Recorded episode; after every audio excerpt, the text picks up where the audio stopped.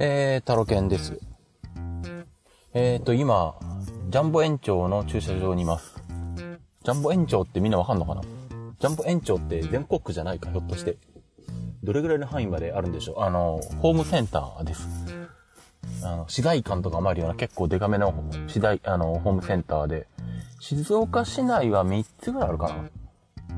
まあ、その中のあの、新しいうちの近く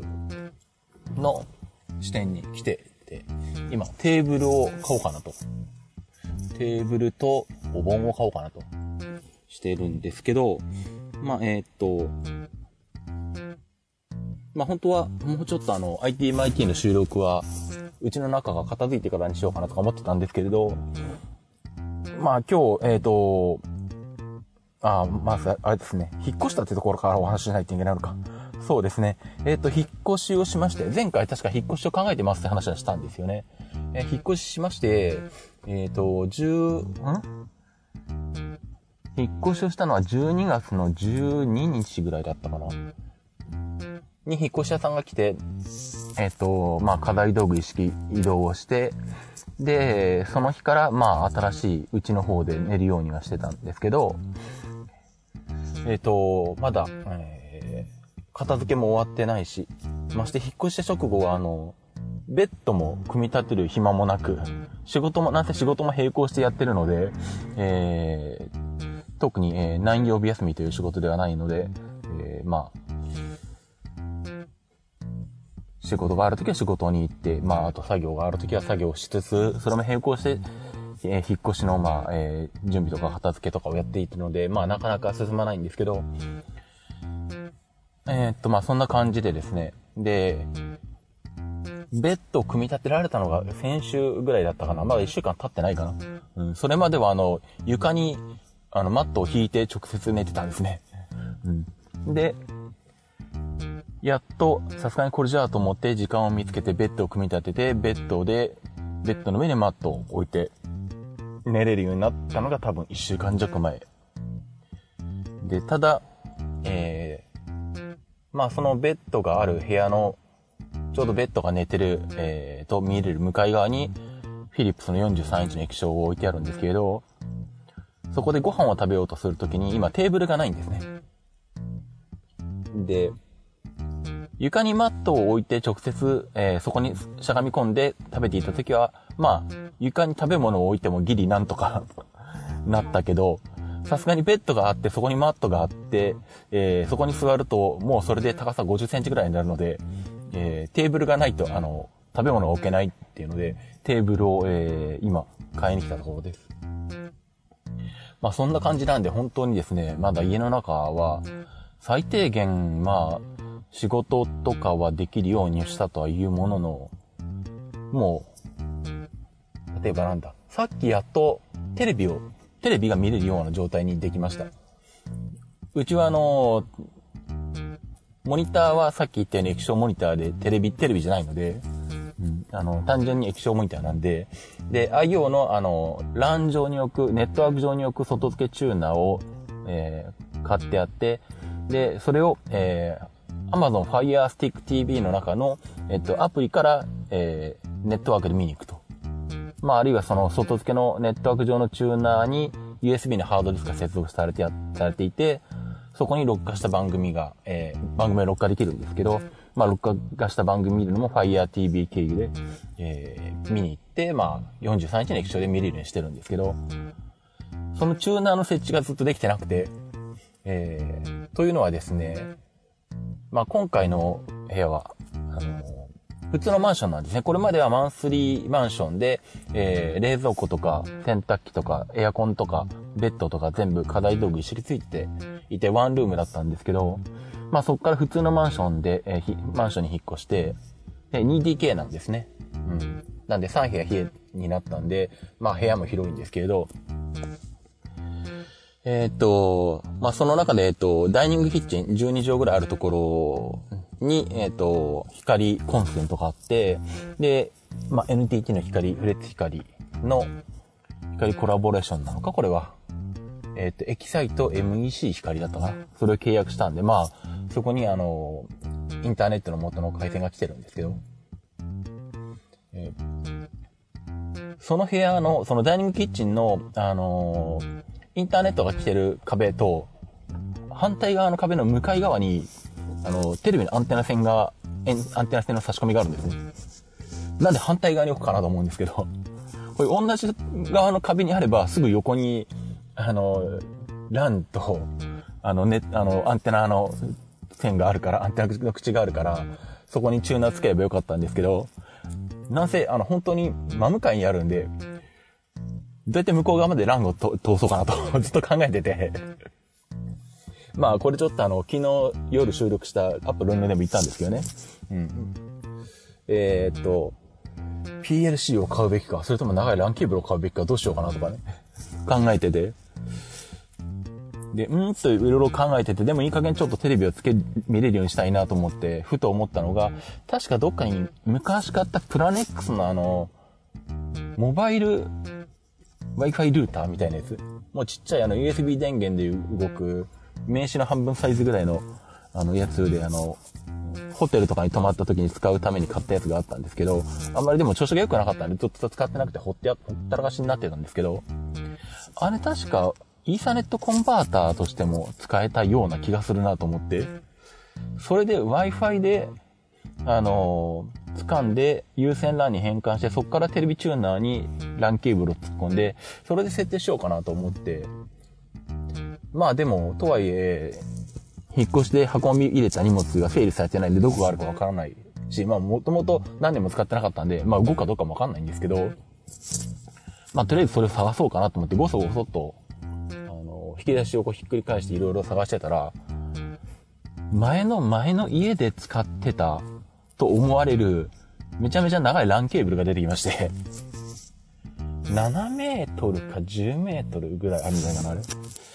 あ、こんなのあったんだと思って、もう全く忘れてたんですけど。で、あ、これだったら、部屋の端から端だけど、あの、壁沿いにぐるっと部屋を半周させて、向かい側まで行けるんじゃないかと思って、試しにそれを使って、繋いでみたら余裕で届いたので、あ、じゃあもうとりあえずこれでいいやと思って、それでやっと、あのテレビチューナーを何に接続することができて、で、えー、ロック画用の外時ハードディスクもつなげ、えー、で、Fire TV スティックで、えーちゃんと見れることを確認して、やっと、あのテレビで見れるようになったっていう状態なんですね。で、あと DVD も見れるようにしようかと思って、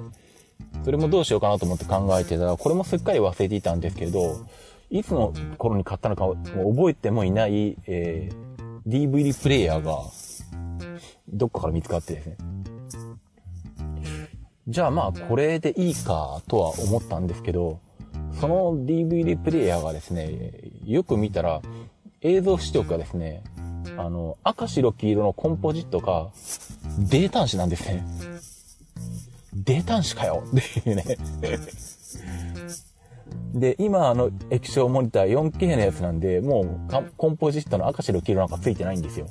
でもデータ端子はあったかなとか思って、でもデータ端子ケーブルがないんじゃないかとかいろいろ思ってて、データ端子ケーブルってわざわざ買うでいくらするんだろうなとか思いながら、でも HDMI で絶対高いよなとか思いながら Amazon で見てたら、千何百円ぐらいして、これわざわざ買ってこれを使う、この DVD プレイヤーを使うんだったら、むしろ HDMI の DVD プレイヤーの安いのを買いなした方がいいんじゃないかとか、考えてちょっとほいったらかしにしてやったんですけど、まあでも、うーんと、うーんとなんだ、そう。まあそんなことを考えていたんですけど、えっと、そう。そしたら、こん、さっきその、テレビチューナーを、あの、つなごうとして、いろいろ引き出しをガサガサやってた時に、あの、出てきたのが、データ端子から、パソコンの VGA に変換するアナログケーブルっていうのが出てきたんですね。こんなものあったんだっていう。この DVD プレイについてたのかな付属品でひょっとしてよくわかんないんですけど、多分未使用の状態であったんで使ってなかったらしくて。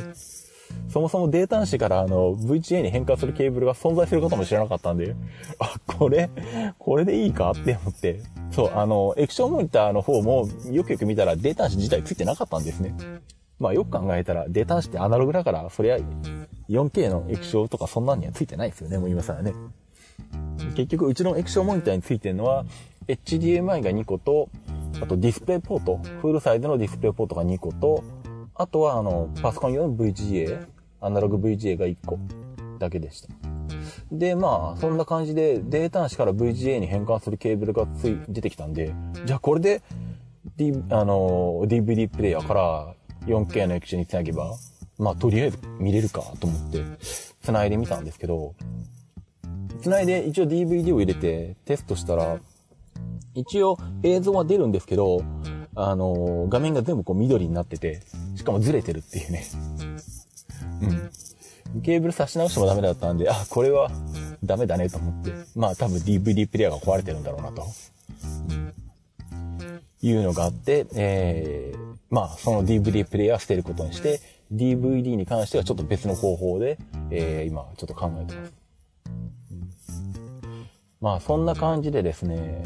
引っ越しはしたものの、まだ家の中が全然片付いておらず、あの、生活に必要なものの、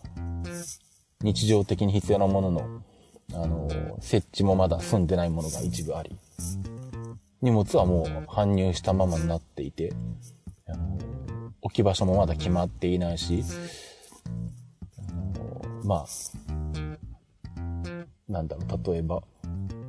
光の端末と Wi-Fi ルーターとか NAS とかを置く台とかもなんか買わなきゃいけないなと思ってるんですけど、それはもうまだそこまでたどり着いておらず、まあなんせあの、晩ご飯を食べるためのテーブルがないぐらいな状態ですからね。そんな感じなんで、もうあの、日々一個ずつあの、なんか、生活の形を作っているような状態です。まあ、そんな感じでですね。まあ本当は今日はあのさっき収録するつもりじゃなかったって言ってたのは、前の部屋の片付けをするつもりだったんですね。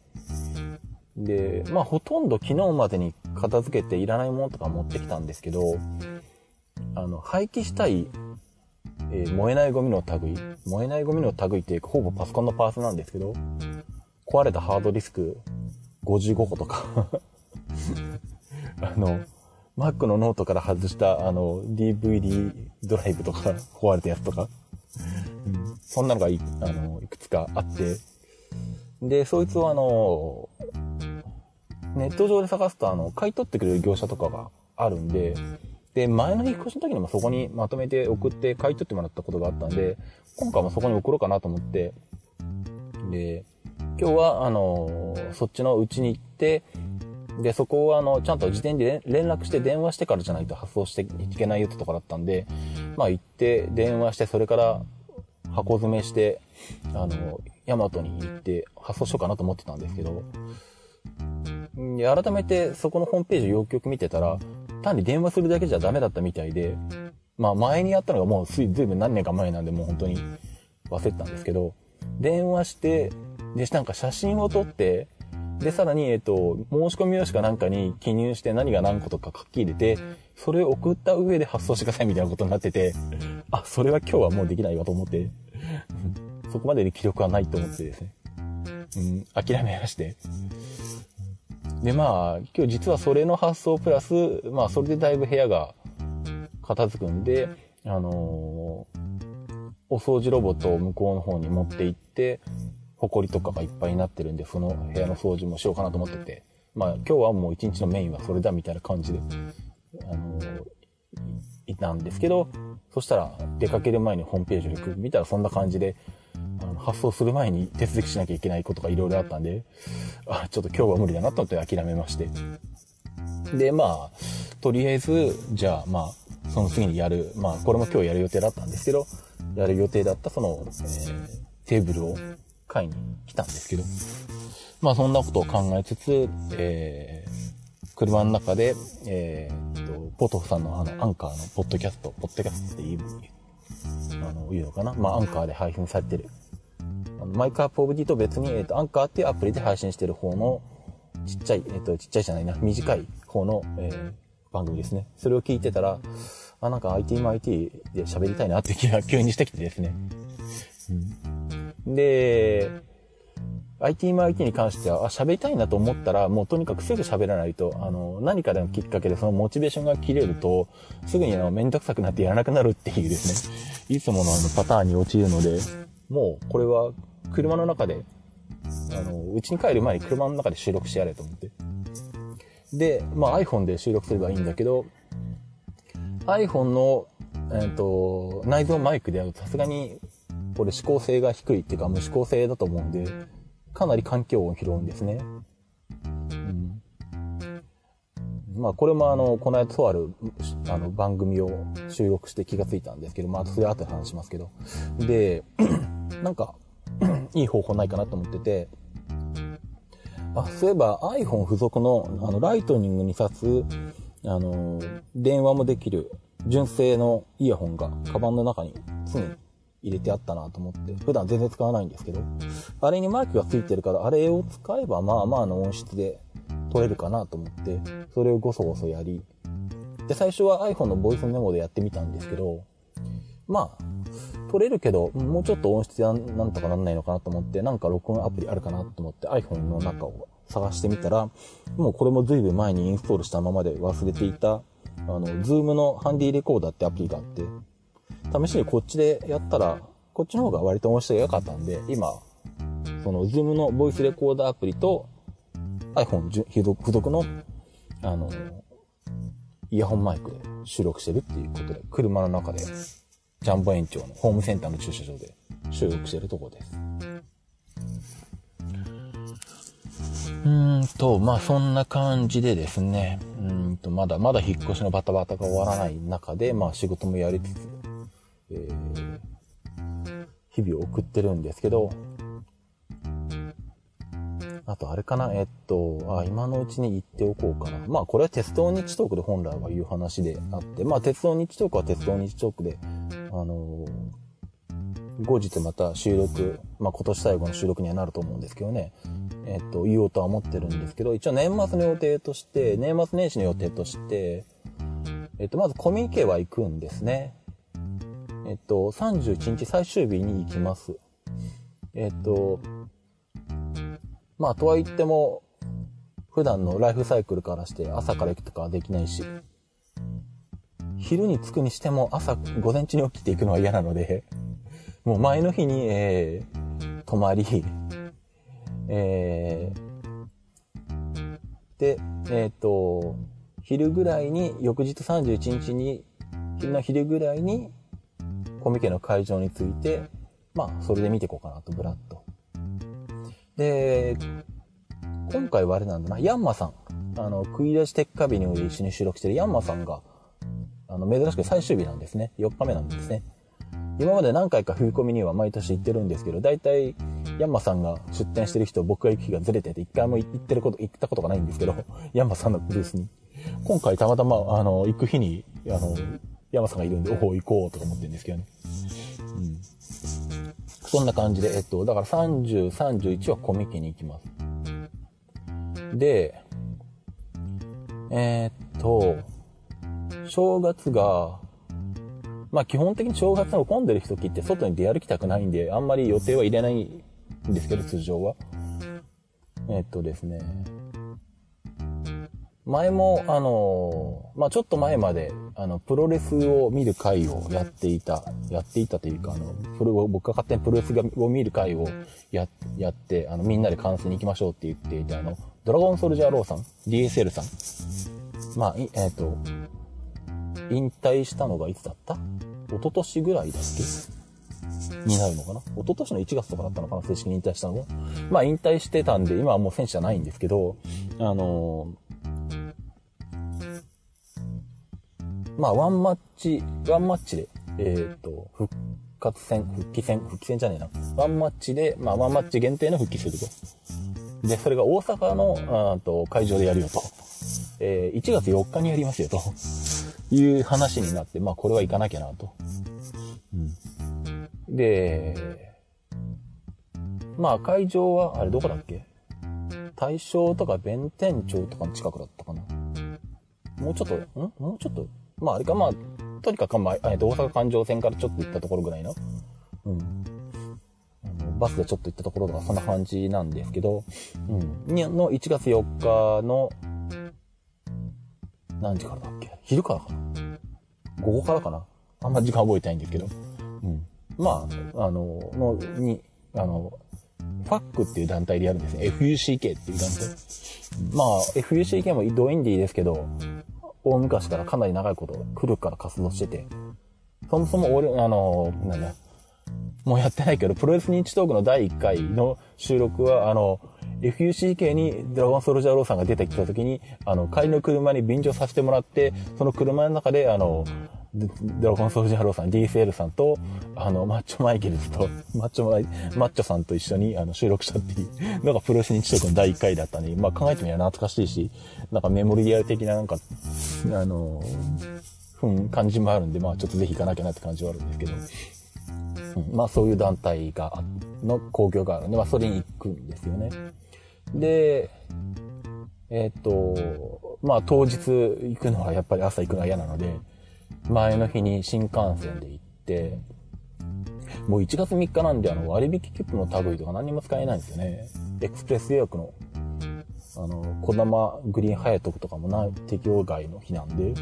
あ普通に光とかで行くしかないんですけど、で、新大阪にホテルがと取ってあるんで、新大阪に泊まり、翌日4日にその工業を見て、で、その日もまた、えっ、ー、と、新大阪のホテルに泊まり、んで、まあ、まあそのまま帰ってきてもいいんですけど、まあ大阪あんまり行かないし、せっかくそこまで行ったんなら、まあついでに何かしらやることはないかなって考えたら、えー、っと、まあ大阪だからフェリーで徳島に渡れば、徳島は遠くないなと。で、JR 四国の高徳線、徳島と高松を結んでいる高徳線、あそこが乗ってないんですね。JR 四国で乗ってないのはそこの高徳線だけなんですよ。だから、あ、高徳線に乗るかと思って。なので翌日はフェリーで和歌山から徳島に渡って高徳線に乗り、で、その特急が岡山行きなんでそのまま岡山に着いて、夜に岡山にいるんですね。で、岡山で泊まるのが、だから1月の5日か。で、まあ、翌日、まあ新幹線で帰ってきてもいいけど、まあ、そこそこ高いので、羽田まで飛行機で帰ってこようかなと思ったんですけど、1月6日だとまだあの航空券とか世界では、正月扱いで、マイレージとかで取れないんですね、チケットがね。そうか、と思って。じゃあ何？あと、で、1月7日からは取れるんですよ。じゃあ、あと、もう1日、どっかに行けばいいのって思って、考えたら、うん、岡山からどっか乗りに行くところ。ああ、JR 西日本の山陰線の、えー、呉市から宝気大線。だからまあ、鳥取から米子の間ですね。あそこが乗ってないんですね。で、JR 西日本も、えー、っと、そこと、あと大阪東線か最近開通した。まあ、大阪東線はその、ファックの工業の前日の大阪に行った初日に大阪東線に乗るんで、そこで乗って、で、その後岡山に着いて翌日の1月7日に、えー、1月7日じゃないや。うんと、1月6日か。1月の5日の晩が岡山で、翌日1月6日に、えー、岡山を出て、特急スーパー稲葉か？スーパー稲葉で、えー、地図急行を通って、地図急行も初めと乗るんですけど、地図急行を乗って、鳥取まで行き、で、そっから、えっと、鳥取ライナーだったかな、確かに。あれは。あれで、えっと、米子まで行くと、そこで、山陰線の乗り残しがやっと全部乗れて、これでに JR 西日本も100%環状なんですよ。なんでまあ、で、それで翌日に米子空港、米子に泊まって米子空港から帰ると、その日が1月7日になるので、マイレージ航空券を取れるんで、帰りは米子から羽田まで飛ぶんですけど、なので、大阪にプロレスに行くだけの予定が、なぜか、えっと、なんで、4泊5日になったのか、結局。3日から7日なので。うん。そんな感じになりました。あの、引っ越してお金がないのにこんな予定立ててて俺は大丈夫なのかって今、すごく、今ドキドキしてるんですけど、もう決めちゃって航空券も取っちゃったらしょうがないんで、まあ、で、工業は行くんで、もう、あの行くんですけど、うん、大丈夫か俺大丈夫か俺と思いながら。うん、なんでもひたすらあの、なんだ、あの、テーブルとか飾り道具とか、ひたすら一番安いやつをこう、あの、ホームセンターとか、アマゾンとかで探してですね、安くあげようとして買ってるみたいな感じになってるんですけどね。えっと、まあ、今の、えっと、工程に関しては、あの、多分、鉄道日トークでもまた喋ると思うんで、え、両方聞いてる方はすいません、2回話すことになると思うんですけど、えー、まあ、えー、ご勘弁ください。あとね、えっと、まあ、これもまあ言っとこうか。MacBook Pro が壊れまして、まあこれもアップルンルンとかテッカービニとか他の番組では言ってるんですけど、まあ、えー、クリア系は聞いてないよという方もまあまあいらっしゃるようなんで、えー、喋っておきますが、えー、っとですね、MacBook Pro 2016、15インチが壊れまして、ロジックボード不良ですね、おそらく。えー、っと、電源を入れると、えー、起動はするんですけど、えー、起動直後にフリーズする。もしくは2、3分動いた後フリーズする。まあ、前兆っぽいものはあって、バッテリーが1時間ぐらいでなくなるなって思い出したのは多分1ヶ月ぐらい前。まあ、本来だったら3、4時間持たなきゃいけないんですけど、で、経年劣化とは、はあり得るんですけれど、この MacBook Pro はもともとキーボードの構造に問題があって、えっ、ー、と、ホコリが入って、キーボードがこう、打っても入力されなくなるとか、変に動くとかいうのがあったんで、あの、無償交換の対象なんですね。で、メーカー保証が切れた1年がちょっと過ぎた後ぐらいに1回キーボードを交換してるんですけど、この MacBook Pro 2016、まあタッチバーがついてるやつですね。これはあの、キーボードを交換しようとすると、あの、キーボードとトップケースとトラックパッドと、あとそこに接着剤で貼り付いたバッテリーまで1個のパーツ扱いになってるんで、キーボードを交換した時にバッテリーも交換されてるんですね。なのでバッテリーは実質1年半とか2年も使ってない状態なんで、それでこんなに劣化するのはおかしいなと思ってて、外れのバッテリーに当たったのかなとはちょっと思ってたんですけど、まあそんなことを思いながら使ってるうちに、なんか起動して3分ぐらいで冷却ファンが全力で回るようになって、なんかおかしいなと思ったんですよね。で、とりあえず OS の上書きインストールをして、そしたらそのファイルの高速回転はちょっと、若干収まったんですけど、まあでももうちょっと、もうしばらくまあそれで使ってたらまたほぼ変わんない状態になっていって、まあそんな状態で使ってるうちに起動してすぐにフリーズするようになって、もう全然使えないと。で、まあ原因の切り分けをやったわけなんですけど、えー、仕事で使ってる、えっと、OS が入った外付け SSD から起動しても同じように起動して2、3分でフリーズする。で、診断モードのダイダイアグノスティックモードで、えー、起動しても3分ぐらいでフリーズ。っていうことはもう OS とかソフトの問題じゃないんで、もうロジックボードだよねと判断して、しょうがないんで Apple に修理出そうかなと思ったんですね。まあ、これまでのイメージでは MacBook Pro のあの自然故障の修理は5万円ぐらいのイメージえー、電話したところ、えー、税別6万5千円ですと言われ、まあ、税込み7万1500円。まあ、しょうがないか、やりますっていうことで、修理の手続きを進め、あの、電話でね、静岡なんて持ち込むところはないもんですから、ヤマトに取りに来てもらって、アップに送って、ヤマトが送り返してくるっていう、宅配修理なんですけど、まあ、その日取りも決めて、えまあ、コールセンターの人とか、こう、伝票を作っていくんですけど、そしたら、あの、伝票を作った時点で、すいません、あの、値段が変わり、あの、さっきお話した値段と違う値段が出ましたと言われ、えー、どうも、えっ、ー、と、SSD2 テラの、えっ、ー、と、メモリ16ギガにカスタマイズしてると値段が上がるらしく、えー、税別8万8000円ですって言われまして、税込み9万6800円。10万かと思ってですね。うーんって考えて、えー、修理はとりあえずやめました、その段階で。で、とりあえず、たまたまヤフオクに出そうと思ってうちに転がっていた、えー、っと、ハードディスクと DVD ドライブが壊れた MacBook Pro 13インチ2012ハードディスクモデル。レティナじゃなくて DVD ドライブが付いてるやつですね。あれがヤフクに出そうと思って転がってて。まあ、あの、まあ、とはいえ壊れてたのが DVD ドライブ、ハードディスク、ハードディスクケーブルだったんで、まあ、動くようにしてヤフクに出そうかなと思って、そのままほっったらかしになってたんですけど、ああ、これがあるんで、とりあえずこれでなんとかしようかということで、まあ、それを、えー、DVD ドライブはもう交換してあったんで、えハードディスクドライブを、あハードディスクケーブルを交換し、えー、さらに、えっと、この辺に転がっていた SSD の 512GB があったんで、それを入れ、あとメモリも 4GB だったけど、えー、メモリがいろいろガサガサとまとめて入れてあるメモリボックスの中に、えー、その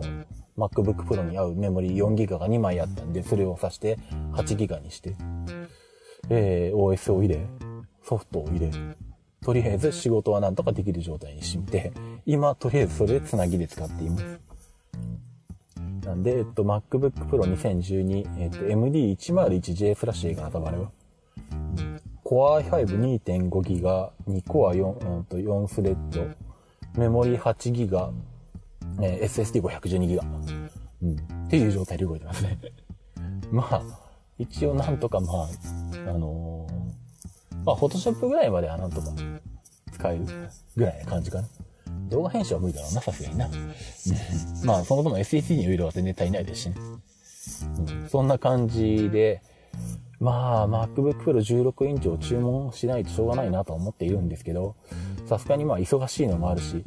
おあの、引っ越してお金がかかってるんで、心理的にもあの、抵抗があって、なかなか注文できずにまだいるっていうですね。アップルの法人窓口に見積もりを取ったんですけど、まあ、なんせ、まあ、MacBook Pro 16インチ、まあ、買うんだったら全部スペックかけて買うので、えっ、と、Core i9 の 4. 4.8ギガになるのか ?1 個上がって、CPU は1個上げれるんですよね。うん、で、メモリを、えっ、と、64ギガにして、えグラフィックボードは、グラフィックボード自体の種類は変わらないけど、グラボ、えっと、グラフィックメモリ4ギガを8ギガにできるから、8ギガにして、で、SSD は8テラができるから8テラにして、で、今回みたいなことがあったね、今回は Apple Care をつけることにして、えっ、ー、と、税込み75万円です。まあ、まあ、注文しざるを得ないんだけど、うん、まあ、ちょっと、あの、1月になってからにしようかなとかね。あの、メンタル的にあの、ずるずる先延ばしにしてる状態です。忙しいのを言い訳にしつつ、あの、今ちょっと、うん、75万の発注する、あの、勇気が出ないなって思いながらさすがにね。うん。ということなんで、まあ、えー、とりあえずそんな状態で、えー、なんとか仕事もこなしつつ、えー、引っ越しの、まあ、えー、あと、片付けというかですね。あの生活環境を整えているという状態ですね。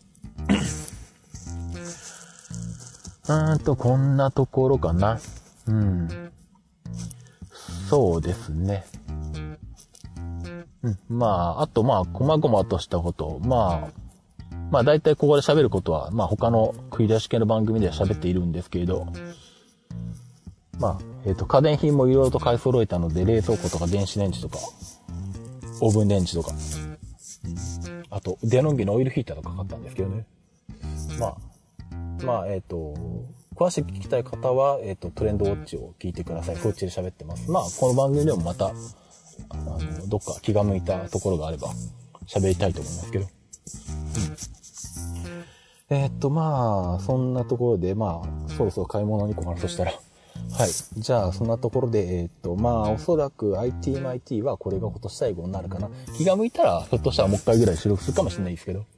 うん。まあ、あの、な、しない可能性もあるんで、とりあえずはまあ、じゃあ、えー今年1年どうもありがとうございました。えー、まあ、だらだらと続いているこの番組ですけど、えー、来年も同じような雰囲気で続いてい続けていきたいと思いますんで、あの、また来年もよろしくお願いします。あ、そうだった。これ言わなきゃいけないんだっけえっとね、あのーポッドキャスト番組っていう形ではないんですけれど、えっ、ー、と、まあ、ポッドキャスター、えっ、と、電気屋ウォーカーのコーヒーさんと、あと、ウッドストリームのデジタル生活の木沢さんが中心になって、あの、ポッドキャスターと、まあ、ポッドキャストリスナーさん、ポッドキャストのリスナーさんが、こう、お話しできるようなディスコード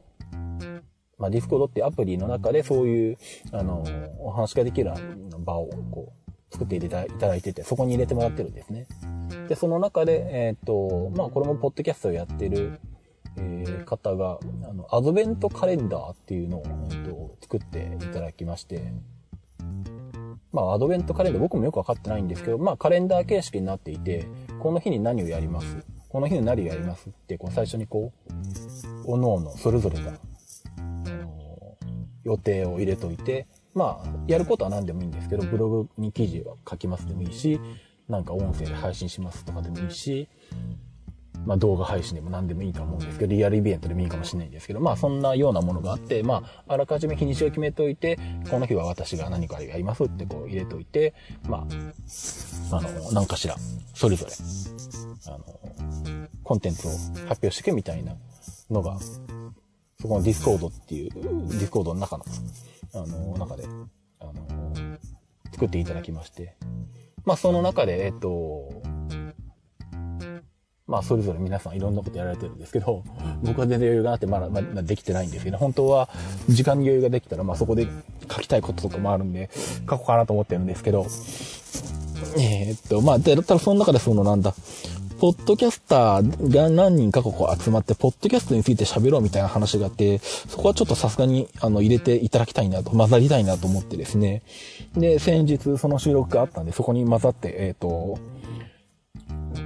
アドベントカレンダーを作っていただいた高見さんっていう方と、それからポトフさんと、あと、ゆいまるさん、海賊旅団のゆいまるさんですね。と、僕と4人で、えっ、ー、と、喋ってます。うん。で、まあ、えっと、まあ僕のツイッターとかフェイスブックを見ている方は、そこにもう、あの、リンクを貼ってあるんで、まあそこから聞けて、聞いていただいてると思うんですけど、まあもし、えっと、聞いてないよってことであれば、まあこの番組の、あの、方にもリンクを貼っておくので、あのよかったらそこから聞いてください。ポッドキャスト形式じゃないんで、まあサファリから見に行って、サファリで、まあ音声ファイル、MP3 ファイルを直接ダウンロードするか、まあブラウザで再生するか。うん直接再生するか、まあどっちかになると思いますけれど、1時間ぐらいかな。うん。喋ってますんで、まあよかったら聞いてください。えー、っと、そんなところかな。そう。で、そのアドベントカレンダーを、そう、最初の方に言いかけたのは、そのアドベントカレンダーを、あの、収録するにあたって、えっ、と、普段のクイラジみたいにスカイプじゃないんで、えー、手元で、あの、通話はディスコードで通話するんだけど、そのディスコードって、あの、SNS みたいな文字のコミュニケーションもできるけど、通話もできるんですね。うん。なんでまあ、それで通話しながら収録したんだけど、命名の音声は、あの、各自であの何かで撮ってくださいって言われて、その時、あの、あんまり考えてなくて、iPhone のボイスレコーダーで iPhone の内蔵アプリ、あの、内蔵マイクで撮ったら、で、そのままこう自分で聞かずに、じゃあこれでお願いしますってあの渡したら あの、思ってたよりもあの、音質が良くないっていうか、環境を拾いまくりだったんで、そうそう。で、あ、これはダメなんだと思って。あの、普段ネット経由で、ネット回線使って、複数名で収録してるときはもうスカイプでやるのが癖になってるんで、あの、自分の手元でボイスレコーダーで撮ることがないんですね。で、この ITMIT も、あの、一人でパソコンに向かって収録するときは、あの、クイジラジの収録とかで使ってる、あの、パソコンに挿す USB のヘッドセットをつけて、で、クイックタイムプレイヤーで、あの、オーディオ収録でやってるんで、あの、iPhone とかで 収録することがないんですよ、普段ね。なんで、あの、まあ iPhone で iPhone の内蔵マイクでやるとどうなるかっていうのが分かってない、分かってないまんま、ま、ままの状態で、その時はパッてやっちゃったんで、ああんな音質になっちゃったんで、実は僕の音質がすごく良くないんですけど、うん、まあそれもあって今回 iPhone でやろうと思ったけど、あの、内蔵マイクじゃダメなんで、なんかないかなと思って探したら今つけているこの、えっ、と、純正のイヤホンマイク、それから、えっ、ー、と、ズームの、えっ、と、ハンディレコーダーアプリ。まあこの組み合わせだったらまあ、許せるぐらいの音質になるかなっていうことに、えー、が分かったんで、まあ、それで今やってるわけですね。はい。っていうのが、最初の方に言いかけた、その、あの、今のこの状態の、あに至った、あの、原因ですね。はい。えー、ということで、はい。えー、はい、じゃあそんな感じで終わりたいと思います。ということで、えー、IT マイティでした。では、バイバイ。